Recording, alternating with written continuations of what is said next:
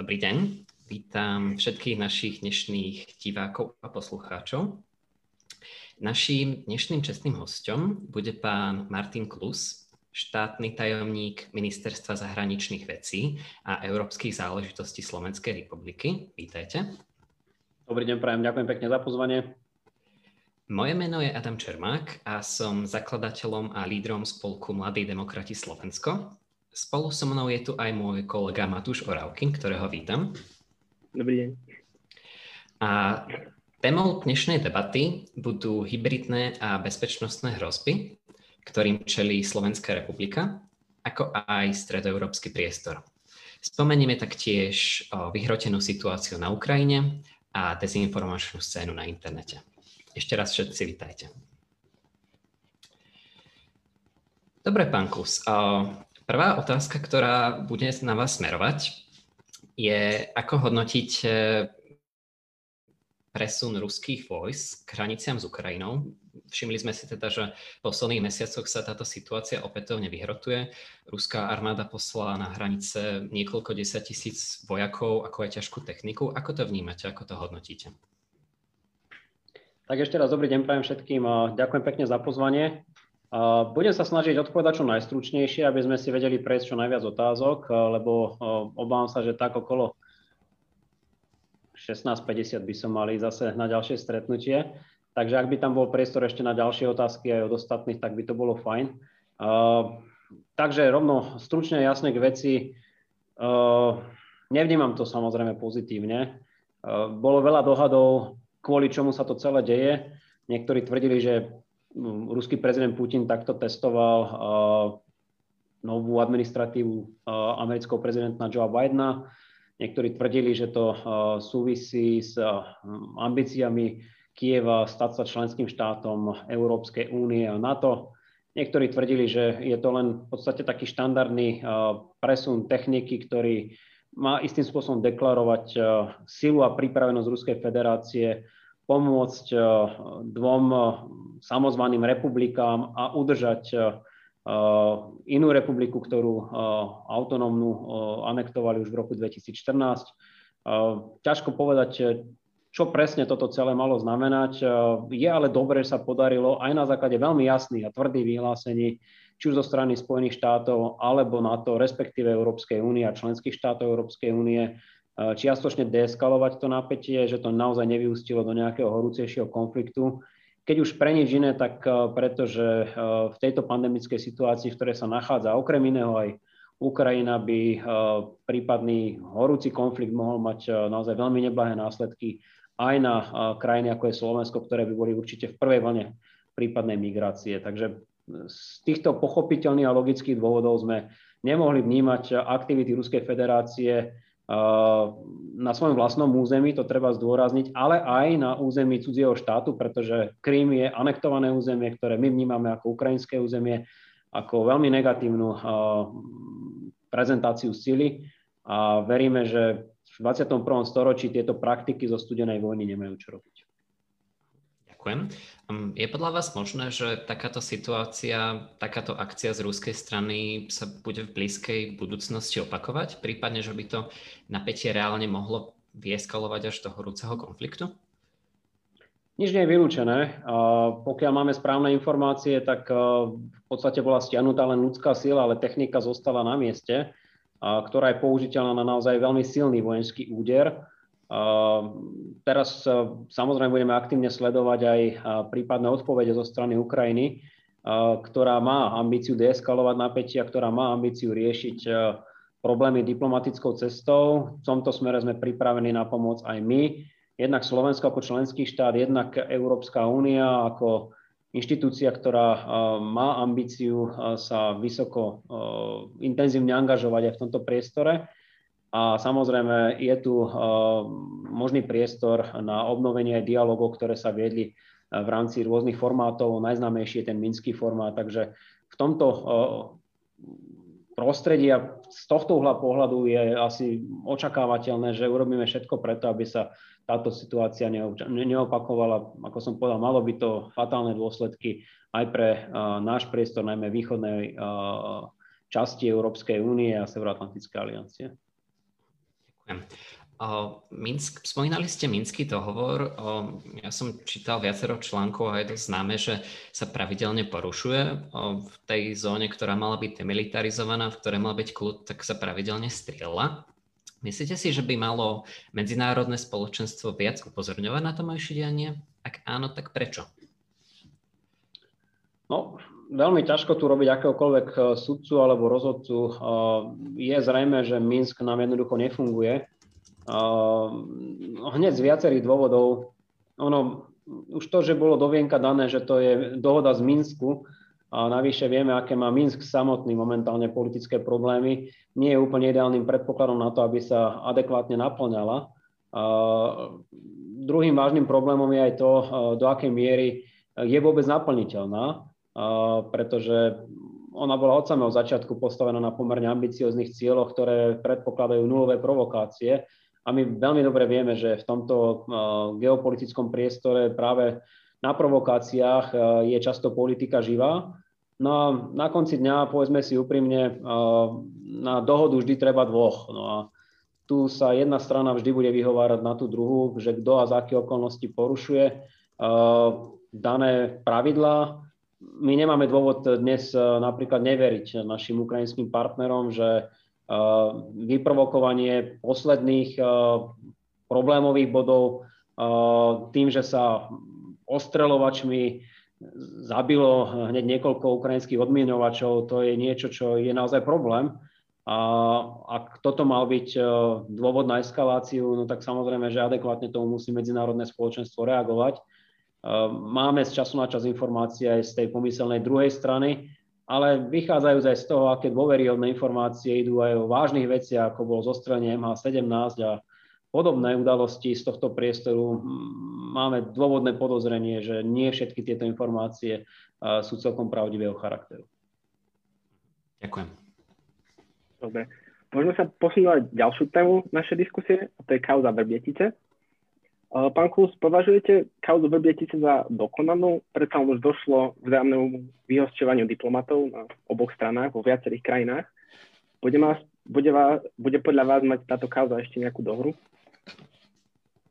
Dobrá otázka. V tejto chvíli si nemyslím, že by či už ruská alebo česká strana chcela ďalej zvyšovať mieru napätia, ktorá po Vrbieticiach nastala treba povedať, že sa jedná naozaj o bezprecedentné zhoršenie e, vzťahov medzi dvomi krajinami, e, kde pri najmenšom časť politického spektra e, preferovalo celkom inú politickú konotáciu. Treba si uvedomiť aj to, že Česko je pár mesiacov pred voľbami, čiže ak by dochádzalo k ďalšiemu zvyšovaniu napätia, môžeme očakávať aj to, že by sa to adekvátne využilo alebo zneužilo aj na politické účely, čo by v tomto prípade pre diplomáciu alebo pre eh, sanáciu samotného problému nebolo, nebolo úplne dokonalé a ani nie úplne vhodné. Eh, čiže nemám pocit, že by tu bola ambícia z ktorejkoľvek strany eh, ďalej hrotiť tento problém. To ale neznamená, že by sme sa ním nemali seriózne zaoberať. Ak sa potvrdia informácie, ktoré my vnímame ako veľmi dôveryhodné, že ruská rozviedka dokonca s tými istými osobami, ktoré majú prsty aj v kauze Skripal, konala na území susedného štátu takýmto spôsobom, no tak nemohli sme reagovať inak, ako sme konec koncov aj reagovali. A Slovenská republika, myslím, svojimi aktivitami jasne ukázala, aká dôležitá jej priateľská, aliančná a ja by som povedal, že aj bratská Česká republika je. Takže to vyhosťovanie ruských diplomatov z územia Slovenska vnímate, predpokladám, pozitívne. Nikdy nevnímam vyhosťovanie diplomatov za pozitívne, aby som bol správne pochopený.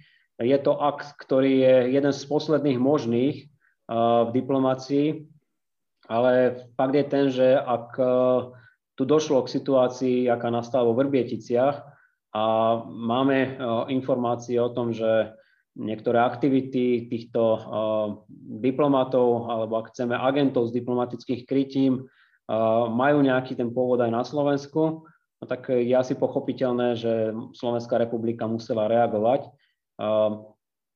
Traja diplomati, to už je na slovenské pomery pomerne jasný signál a myslím si, že naši, verím tomu, ešte stále partnery a snáď do budúcna aj priatelia v Ruskej federácii to pochopili ako silný signál z našej strany. Mal by som potom takú technickú otázku ešte k tým vyhosťovaniam. Koľko trvá nahradenie o vyhostených diplomatov? Týka sa to samozrejme nás, keďže sme prišli o troch diplomatov v Moskve, ale hlavne Česka, ktoré dôsledkom tých recipročných vyhosťovaní prišlo o tretinu svojho veľvyslanectva v Moskve. A čo logicky bude mať dôsledok na funkčnosť tohto veľvyslanectva. A koľko trvá nahradenie týchto vyhostených diplomatov? Rozprávame sa o týždňoch alebo mesiacoch? Technicky za toto nie je zase taký zložitý proces. O mnoho zložitejšie procesy sú pri menovaní samotných veľvyslancov, lebo tamto samozrejme prechádza aj cez politické diskusie, následne cez parlamentné diskusie, potom cez pani prezidentku a následne musí odovzdať ratifikačné listiny daný vedúci zastupiteľského úradu, ako tomu hovoríme my, aj do rúk ruského prezidenta. Čiže tam sa naozaj dá hovoriť, keby sa chcelo aj o mesiacoch. V prípade ostatného diplomatického personálu, pokiaľ nebude chcieť ktorákoľvek strana robiť technické obštrukcie, tak je to niekedy otázka dní, niekedy týždňov, ale čo je dôležité v celej tejto záležitosti, diplomácia je častokrát postavená na silných osobných kontaktoch a väzbách. A keď takto vyhostíte niekoľko diplomatov, v tomto prípade sa jedná o špionov, ľudí, ktorí majú eh, zázemie v službách, poviem to takto, no tak tie väzby sa pretrhajú. A toto je ten najväčší motív a najsilnejší problém, ktorý pri takomto vyhosťovaní nastáva pretože keď e, ktokoľvek nahradí e, daných troch, e, alebo aj hoď viacerí, ako to bolo v prípade Českej republike, vyhostených, no tak vybudovanie takýchto väzieb a kontaktov potom istý čas trvá. A o toto sa častokrát v tom stave vyhosťovania jedná. Je možné, že na Ruskú federáciu budú dôsledkom kauzy Vrbetice uvalené ešte nejaké ekonomické sankcie alebo sankcie na konkrétnych jednotlivcov? napríklad Európskou úniou? Nedá sa to vylúčiť, pretože v Európskej únii e, sú veľmi vokálne niektoré krajiny dlhodobo, ktoré hovoria o tom, že za niektoré ruské aktivity by mali byť rozšírené sankcie.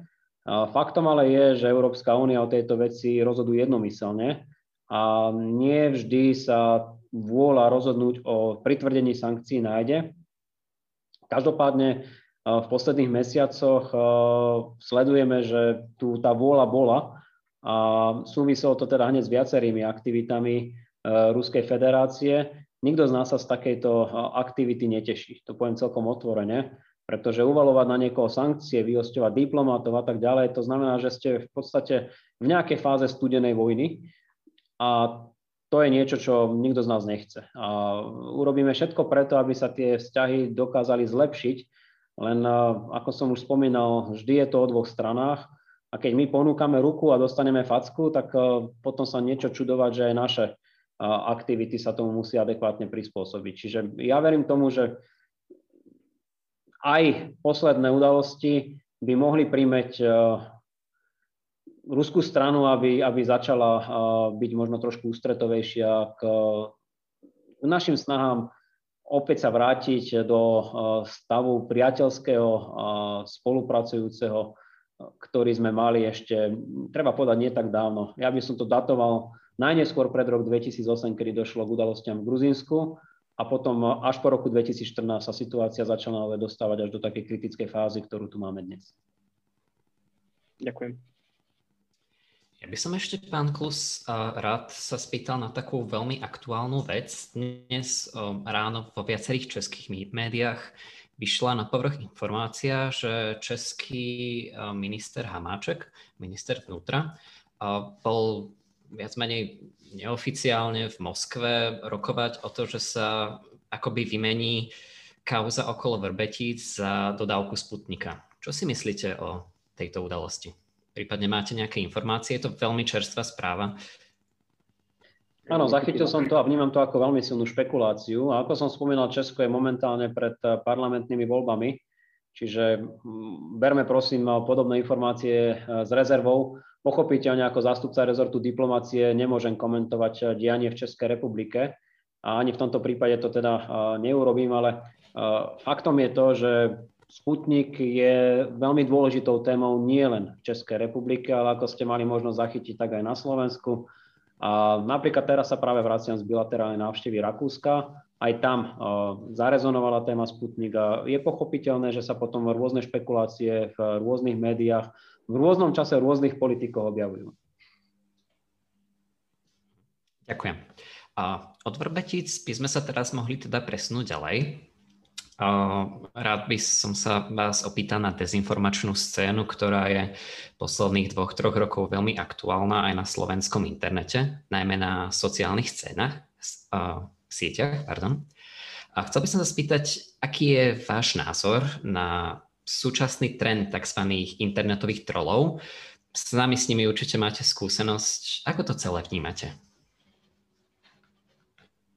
No, vnímam to samozrejme negatívne, pretože uh, má to zásadný vplyv aj na verejnú mienku na Slovensku.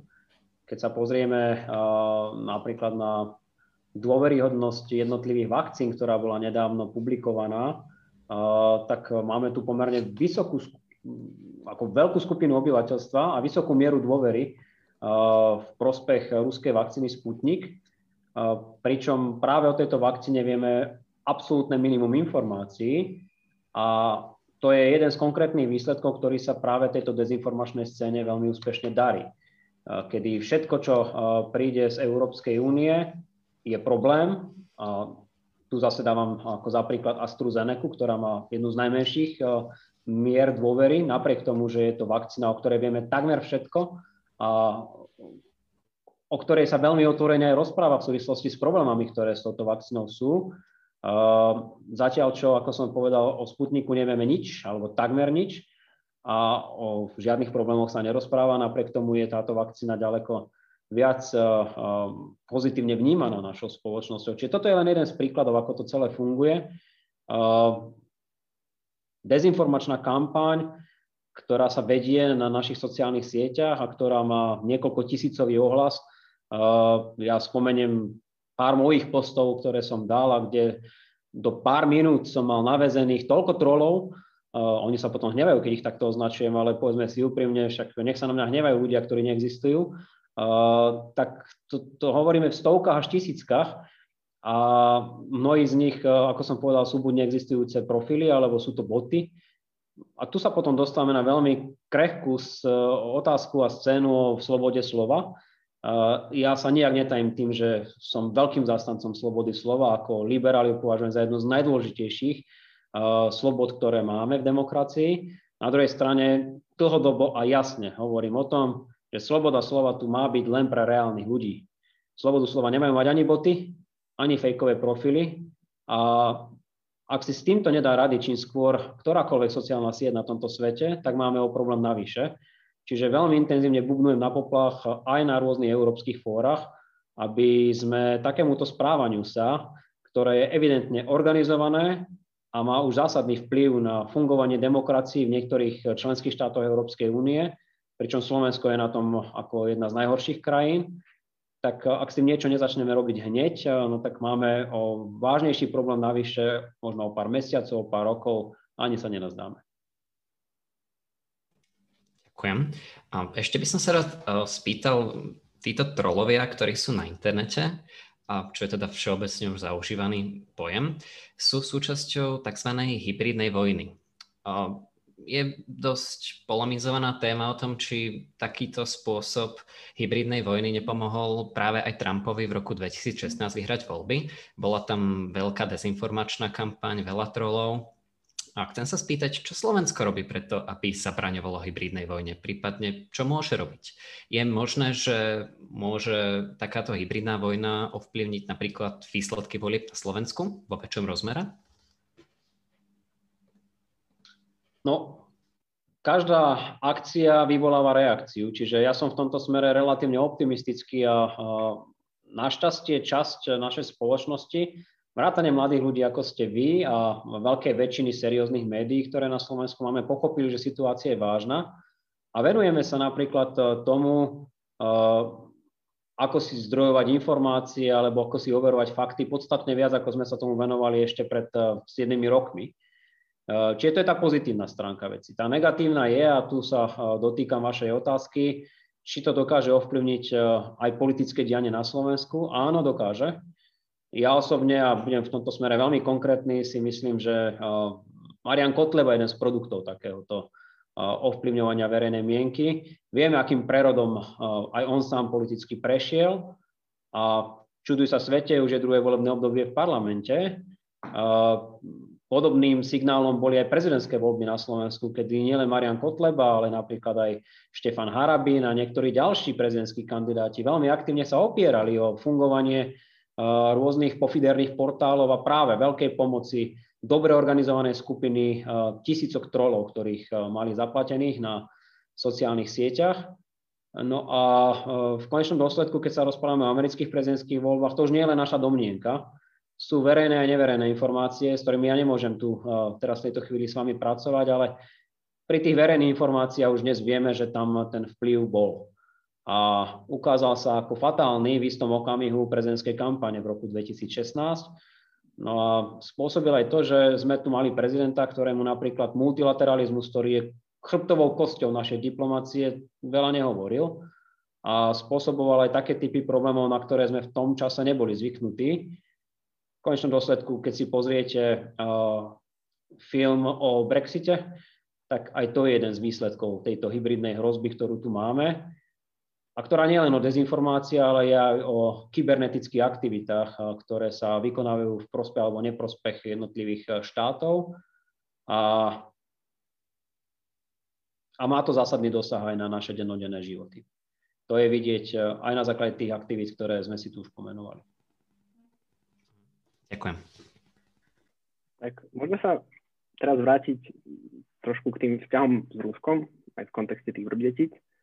Má podľa vás Ruská federácia vplyv v Európe, a konkrétne teraz v strednej a východnej Európe? A ak áno, tak ako tento vplyv vlastne demonstruje, alebo cez aké politiky? Sú to dezinformácia alebo práca spravodajských služieb?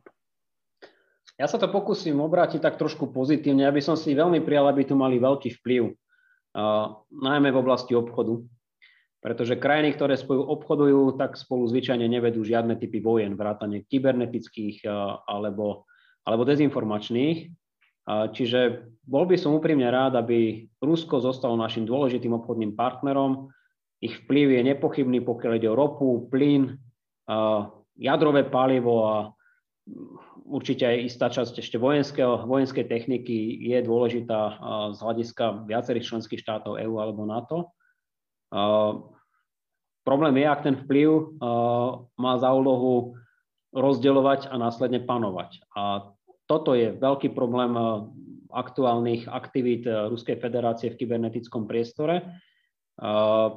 Cieľom je rozdeliť okrem iného členské štáty NATO a Európskej únie a potom využiť toto rozdelenie vo svoj vlastný prospech. Čiže tam ja vnímam ako uh, veľký problém to, čo sa momentálne deje. A aby sme si nasypali popol na hlavu, Rusi len využili dieru, ktorú tu máme. Dieru v zmysle legislatívnom, pokiaľ ide o fungovanie sociálnych sietí.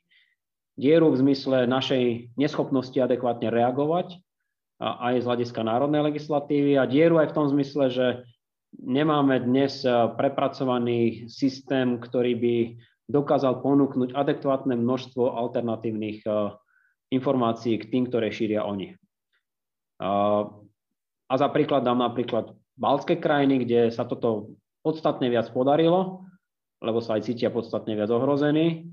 A tam napríklad eh, premyslený systém elfov, ktorí bojujú proti trolom, je veľmi účinný a pomáha tamojšej verejnej mienke, aby poviem to trošku vulgárne, hlúpostiam, ktoré sa šíria sociálnymi sieťami, len tak ľahko neuverili. Tu máme na Slovensku ešte hodne čo dobiehať. No tá kauza Vrbietica aj opätovne otvorila otázku naddimenzovania ruských veľvyslanectiev v Česku a na Slovensku. O, je takým verejným tajomstvom, hej, že tie, tie počty diplomatov sú proste príliš veľké a tie úlohy by zvládlo aj oveľa menší počet. Dá sa s týmto niečo robiť? Sa to nejako, môže Slovensko nejako ovplyvniť počet ruských diplomatov na Slovensku? Určite počty sú vždy otázkou dohody jednotlivých krajín, ktoré sú diplomaticky zastúpené. Vidíme, že sa s tým dá niečo urobiť na českom príklade, kde tie počty šli rapidne dole a teraz Česi trvajú na symetrii. Rusi na to zase používajú iný nástroj, ktorý hovorí o tom, že OK, vy chcete mať symetrický počet diplomatov, ale my vám potom zakážeme využívať lokálnu pracovnú silu na vašich veľvyslanectvách, čo v praxi znamená e, výrazný zásah do verejných financií, pretože lokálne sily sú vždy podstatne lacnejšie. A jednoduchý príklad za všetky, no asi by vám nevadilo, že budete mať dobre prevereného a perfektného úzkeho kuchára na veľvyslanectve eh, v Moskve, alebo šikovného šoféra, ktorý je síce Rus, ale, ale dobre, dobre šoféruje a dobre sa v tej Moskve vyzná, vie kedy čo ako a po akých cestách vyraziť. Toto všetko vám vie tá druhá strana výrazne znepríjemniť tým, keď vám zakáže zamestnávať takéto typy pracovnej sily pretože buď ju nemáte, a to výrazne komplikuje vaše diplomatické aktivity, alebo ju máte z vlastných zdrojov, čo už ale v praxi znamená, že tam musíte posielať eh, Čecha alebo Slováka, záleží na ktorú ambasádu si to vzťahujeme. A ten vás stojí asi štvornásobok ako lokálna sila. A navyše je tam častokrát aj s rodinou, čo sú ďalšie, aj finančné náklady navyše a spôsobuje to pomerne veľa organizačných eh, problémov pre samotnú ambasádu. Čiže aj toto sú veci, ako vám vie niekto znepríjemniť diplomatický život. Čiže keď hovoríme o asymetrii, je pravda, že máme menej diplomatov my v Moskve ako Moskva v Bratislave, ale fakt je ten, že my ich eh, často kompenzujeme práve lokálnou pracovnou silou, ktorú Rusi nemajú žiadnu.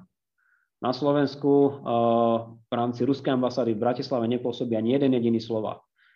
Zatiaľ, čo v prípade uh, moskovskej ambasády máme hneď niekoľko desiatok pracovných síl lokálneho charakteru. Máme tu potom aj otázku z publika. Pani Grácela sa pýta, dobrý deň, pán Kús, ako vnímate kontroverzné aktivity skupín, ako sú napríklad noční vlci v Európe? Dobrá otázka a veľmi rád na to zareagujem, pretože noční vlci boli momentálne dosť aktívni a okrem iného aj v mojom eh, meste Banskej Bystrici, kde, ako to už býva zvykom, u tejto partičky veselo eh, nabehli s motorkami do pešej zóny, nerešpektujúc pokyny polície a nerešpektujúc pandemické opatrenia na Slovensku, eh, sa veselo zhromaždili a, a pre určitý účel teda kládli vence v centre mesta Banská Bystrica, na čom ja nevidím nič zlé. Treba si pripomínať životy padlých v tom čase sovietských vojakov a, a treba zdôrazniť, že ja mám veľkú úctu voči každému, kto sa zaslúžil za našu slobodu po druhej svetovej vojne alebo počas druhej svetovej vojny. Na druhej strane pravidla musia platiť pre všetkých rovnako a mne osobne tieto demonstratívne aktivity, ktoré sa volajú, že noční vlci, na čele s ich eh, šéfom, chirurgom Zoldostanovom, ktorý sa zaslúžil o okupáciu Krymu, aspoň teda takto to tvrdí aj ruský prezident, ktorý ho za to vyznamenal, mi nepríde ako niečo, čo by sme na Slovensku mali automaticky akceptovať. Viem si predstaviť, že mŕtvych ruských, a nielen ruských, poviem to tak, sovietských vojakov si vieme uctiť aj celkom iným spôsobom ako takýmito demonstratívnymi jazdami. Mňa osobne mrzí, že sme neurobili viac preto, aby sa takéto jazdy vôbec uskutočniť nemohli. Pretože máme tu príklady z krajín, ako sú pobalské krajiny alebo Polsko, ktoré veľmi aktívne a jasne dávajú najavo, že takéto aktivity v ich krajine vítané nie sú. Ako je teda podľa vás vnímaná pozícia Ruska v našom regióne Strednej Európy? Je to vyzývateľ, nepriateľ? Vy ste povedali, že, že teda obchodný partner, teda potenciálny. V našom programu vyhlásení vlády aj v obranej a bezpečnostnej stratégii využívame slovo, že je to bezpečnostná výzva. Nechceme hovoriť o hrozbe, hovoríme o výzve. So všetkým, čo k tomu patrí. A ako som povedal, ja si úprimne prajem, aby sme čím skôr prešli od politiky konfrontácie do politiky spolupráce. Naša ruka je vystretá a pripravená na podanie. A chcem veriť tomu, že táto tento signál bude akceptovaný aj z druhej strany. Zatiaľ to tak bohužiaľ nie je. Prečo sa podľa vás ohľadom covidu a ohľadom vakcinácie šíri toľko hoaxov a dezinformácií? A prečo je podľa vás Sputnik V tak veľmi kontroverzný? Je to možno v prezentácii tej vakcíny, alebo čím je no, to Antivakcinačné hnutia boli vždy veľmi populárne v rôznych dezinformačných skupinách, ktoré na Slovensku pôsobia. Až do COVID-19 sa aktívne bojovalo najmä proti očkovaniu detí. A nie len, proste niekto mal potrebu často spomínať, aké to môže mať fatálne dôsledky na, na zdravie ľudí, čo ja nespochybňujem, lebo pri každom invazívnom zákroku hrozí, u každého z nás, že sa môže prejaviť nejakým problematickým spôsobom. Aj mňa po vakcíne bolela ruka, ale keď si predstavím, že bolesť ruky je niečo, čo môže ochrániť mojich blízkych, tak nemám o čom diskutovať v prípade vakcinácie. A keď sa pýtate konkrétne na Sputnik, prečo tá kontroverzia, no tak na to existuje veľmi jednoduché vysvetlenie, ktorú mi zatiaľ žiaden troll nevysvetlil. Prečo výrobcovia Sputniku nepožiadali o európsku registráciu presne tak, ako požiadali Moderna, BioNTech, AstraZeneca, Johnson a viaceré ďalšie spoločnosti, ktoré chcú do 27 členských štátov Európskej únie dodávať svoje vakcíny. Prečo to neurobili?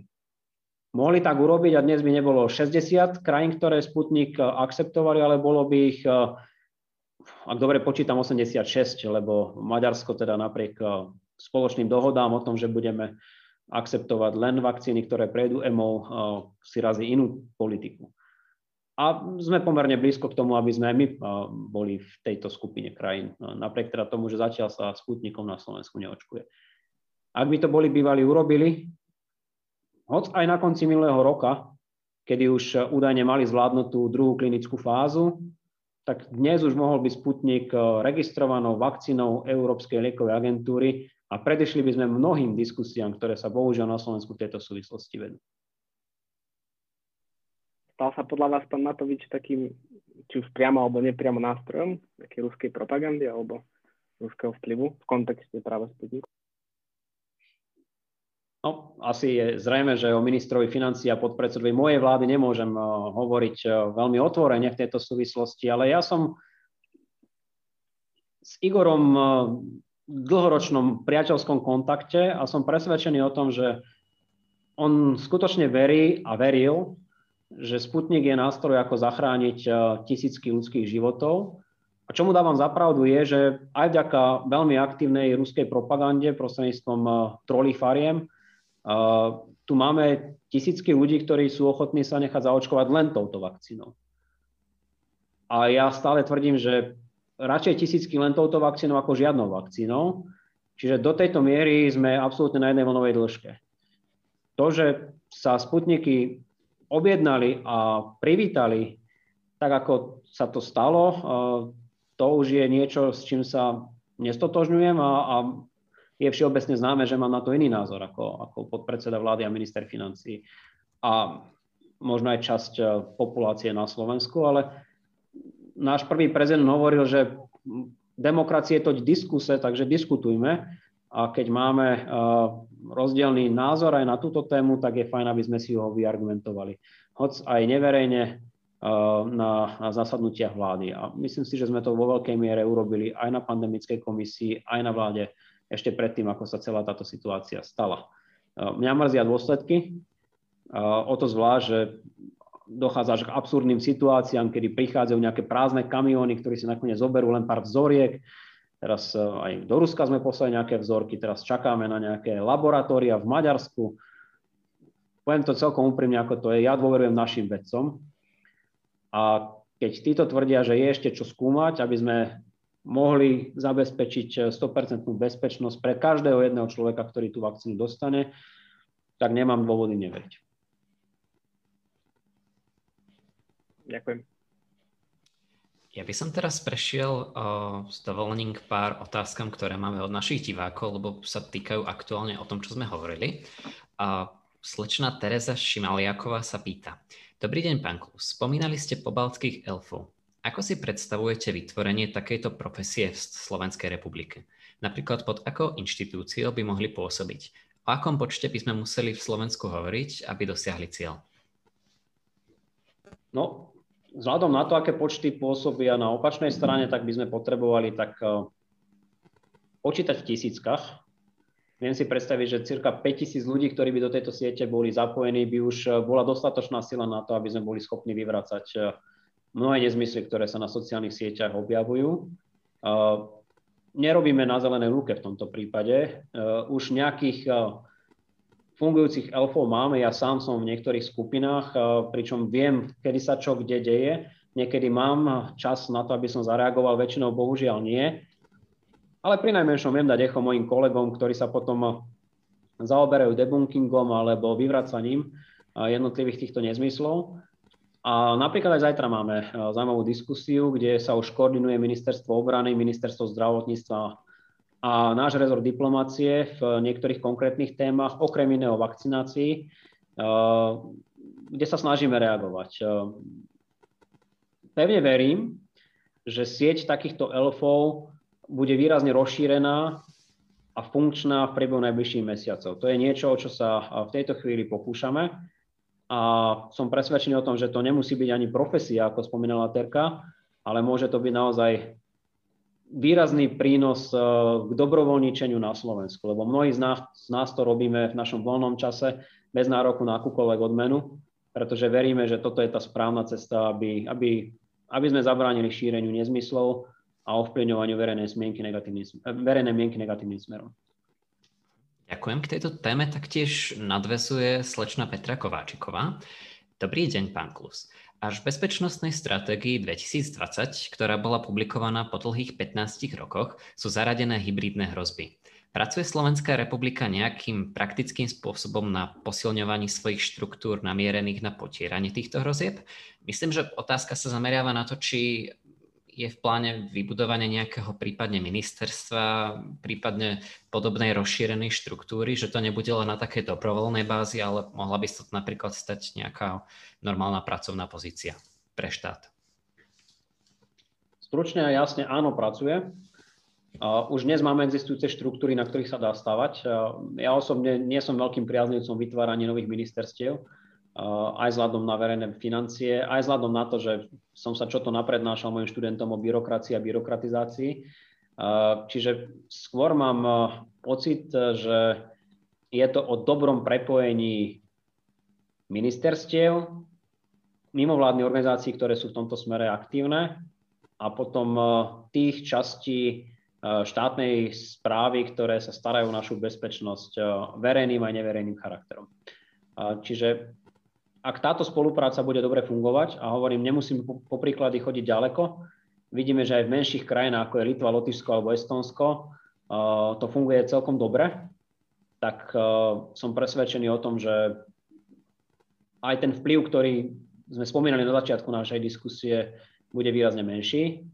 A ono je to ako s obsom. Prepašte za, tento, za toto prirovnanie, ale keď psovi ukážete, že sa ho nebojíte, tak zvyčajne zvyčajne prestane brechať a útočiť. Čiže aj v tomto konkrétnom prípade je veľmi dôležité, aby sme ukázali, že sa nebojíme a že vieme reagovať, adekvátne reagovať na akúkoľvek aktivitu, ktorú v tomto prípade ktokoľvek vyvinie. Ste teda presvedčení aj o tom, že Slovenská republika má na to treba aj digitálne kapacity, ľudské kapacity. Predsa v poslednom roku sme videli mierne zadrhávanie v otázkach inteligentnej karantény, prípadne testovania? Myslíte si, že sme aj technologicky schopní? No teraz ste to povedali diplomatickejšie ako ja, že teda mierne zaváhanie. Áno, mali sme obrovské problémy, povedzme si to úprimne, v oblasti digitalizácie, čo je jeden zo smutných fenoménov, ktorý tu na Slovensku máme a dedictvo z minulých rokov, že sme minuli viac ako miliardu eur najmä z európskych prostriedkov na digitalizáciu Slovenska. A teraz e, od marca 2020, keby sme tie prostriedky skutočne potrebovali e, využiť efektívne, tak vidíme, že ako sa nám to aj podarilo, respektíve nepodarilo. Čiže je hodne čo zlepšovať, ale v prípade kybernetickej bezpečnosti ja som v pravidelnom kontakte s mojimi partnermi a priateľmi na Národnom bezpečnostnom úrade a môžem povedať, že máme tam profesionálov na, na svojom mieste robia, čo je v ich silách a ak inštitucionálne, personálne, kapacitne aj technicky posilníme ich aktivity a naše spoločné aktivity, využijeme aj financie a skúsenosti, ktoré máme z Európskej únie a zo Severoatlantickej aliancie, tak som presvedčený o tom, že vieme byť ďaleko efektívnejší v našej vlastnej obrane. Ďakujem. Ja mám potom otázku takú asi trošičku osobnejšiu, že vy ste sa ocitli v také menšej roztržke s pánom poslancom Gimešim, ktorý teda vás aj pána ministra Korčoka eh, častoval rôznymi eh, prívlastkami, označoval za hungarofóbov. Eh, pán Šípo z Olano, pre sme povedal, že teda ste sa s pánom Gimešim stretli a že, že ste si to nejako vydiskutovali. Takže zmierni ste sa nejako, alebo ste sa dohodli, že sa nedohodnete?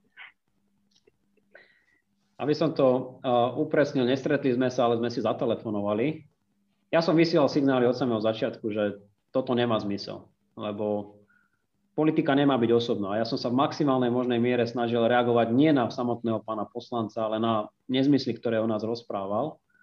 A, a tí, čo sa najviac smiali, samozrejme boli z opozície, lebo však keď sa dvaja koaliční partnery takýmto spôsobom častujú, no tak čo lepšie sa vám v opozícii môže stať.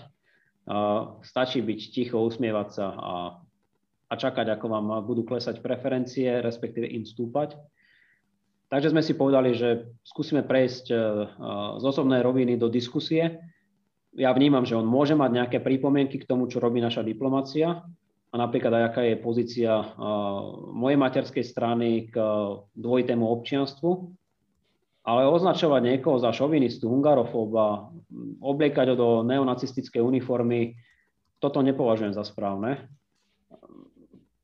A bude dobre, keď si to vydiskutujeme jedného dňa naozaj osobne a mimo, mimo kamier, pretože si myslím, že toto je o mnoho lepšie ako posielať si odkazy cez médiá. A ja to nemám v pláne robiť, pretože ja si úprimne vážim občanov Slovenskej republiky bez ohľadu na to, akého sú vierovýznania, národnosti, farby pleti. Príde mi naozaj vtipné a naozaj nenáležité mňa, ktorý mám sám maďarské korene, označovať za hungarofób. A keď to ešte urobia, že som rusofób, tak som tomu ešte ako tak rozumel, keďže máme naozaj rozdielne pohľady na zahraničnú politiku Ruskej federácie a Európskej únie, respektíve Slovenskej republiky. Ale v prípade Maďarska, nášho partnera v NATO a Európskej únie, mi to nejde nejak do hlavy. Takže verím, že toto smutné obdobie je za nami a budeme sa teraz môcť venovať pozitívnej agente, pretože našich priateľov a partnerov v Maďarsku považujem za mimoriadne dôležitých a dúfam, že to tak bude aj v najbližšom čase počas napríklad predsedníctva Maďarska o vyšehradskej spolupráci. Máme tu potom otázku od pána Jančíka z komentárov. Do akej miery podľa vás ovplyvňuje postoj Nemecka k Rusku Nord Stream 2 vzhľadom na spomínanú kauzu v Vrbetice? No ja dúfam, že vo veľkej. Náš názor na Nord Stream 2 je dlhodobo známy a konzistentný. Vnímame to ako problém, že sa vôbec tento plynovod stavia. Vnímame ako problém aj to, že nemecká strana sa stále opakovane tvárila, že sa jedná o obchodný projekt, e, napriek tomu, že vidíme, že on má silné politické následky. A som presvedčený o tom, že nie len kauza Vrbietice, ale aj kauzy, ako boli predtým Skripal alebo Navalny v súčasnosti, by mali byť dostatočným dôvodom na to, aby sme tento projekt minimálne dočasne zastavili. Kým sa nevyjasní, e, aké dôsledky by tento projekt mohol priniesť pre budúcnosť eh, aj Nemecka, ale najmä samotnej Európskej únie. Takže uh, reálne vidíte budúcnosť Slovenska vo V4, vo Vyšehradskej štvorke ako pozitívnu? Predsa len Polsko s Maďarskom posledných rokoch trošku vybočili z kurzu, bol uh, aktivovaný európsky článok 7, ktorý ich teda trošku perzekuje. Myslíte si, že teda V4 je dobrá budúcnosť pre Slovensko? Spolu s tým, čo ste povedali o blízkych vzťahoch voči Maďarsku? Ja si myslím, že to, že sme mali možnosť eh, tento rok oslavať 30. výročie V4 je výborným signálom pre všetky štyri krajiny, pretože V4 bola mimoriadne dôležitou platformou, aby nás spoločne v roku 2004 dostala do Európskej únie a takmer spoločne v 99. a 2004. aj do NATO. V4 je výborným formátom na to, aby sa zbližovali najmä naši občania. Prostredníctvom Vyšehradského fondu tu máme tisícky rôznych aktivít, ktoré sú samozrejme veľmi priaznivé a veľmi, veľmi prospešné v tom tzv. P2P, čiže P2P, people to people contact. A takisto si myslím, že V4 slúži ako výborná platforma na komunikáciu a koordináciu niektorých európskych aktivít. Som presvedčený o tom, že v nej musíme hľadať témy, ktoré nás spájajú. Viem si predstaviť, že pod takýmito témami určite nájdeme množstvo rôznych infraštruktúrálnych projektov, ako bolo nedávne prepojenie energetickej siete, dobudovanie diálničných systémov, vybudovanie viacerých mostov medzi Slovenskom a Maďarskom na pohraničí cez IPEL. To všetko sú aktivity, kde V4 fantasticky pomáha. A, a ja chcem, aby takou aj V4 zostala. No a potom sú témy, na ktorých sa nezhodneme. A aj tak je to správne, lebo však vidíme, že sa nezhodneme ani vo vnútri vlastnej koalície, dokonca niekedy ani vo vnútri vlastnej strany. S opozíciou sa často nezhodneme. No tak prečo by sme sa mali na všetkom eh, zhodnúť s našimi susedmi? Každý z nás je aj vo V4 hájí v prvom rade naše národné záujmy a tak eh, je to asi pochopiteľné a očakávateľné zo strany našich občanov. A o týchto témach je fajn debatovať. Na to máme v rámci V4 vytvorených niekoľko platformiem. A keď táto diskusia bude postavená na báze argumentov, keď táto diskusia môže viesť k tomu, že sa nebudeme od seba vzdialovať, ale naopak približovať, tak potom V4 je výborný formát na to, aby, aby zostal zachovaný. Mhm. Ďakujem. Dáme si poslednú otázku. Podľa vás, tá otázka bude taká trošku otvorenejšia. Podľa vás, akým ďalším výzvam či hrozbám musí čeliť Slovensko, Stredná Európa, prípadne celá Európska únia? Čo vidíte ako tie hlavné hrozby a výzvy? Aktuálne to celkom jednoznačne to, ako sa nám podarí dostať sa z tejto nepríjemnej pandemickej situácie.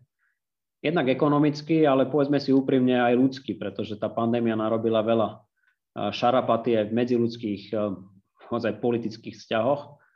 Mnohé z nich sme mali možnosť sledovať v priamom prenose ešte pred pár týždňami.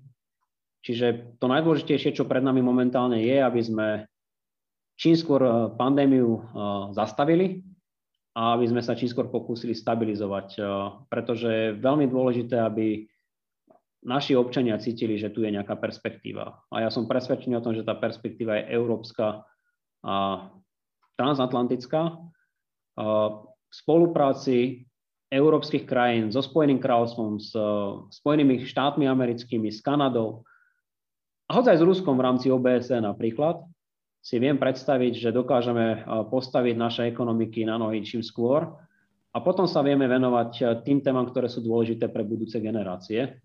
Čiže urobiť z Európy viac zelené, viac digitálne miesto, konkurencieschopné rôznym eh, svetovým aktérom, pretože to je to, čo by sme sa mali v prvom rade ako politici snažiť odovzdať túto zem, našu krajinu, naše milované Slovensko v lepšom stave, ako sme ho našli.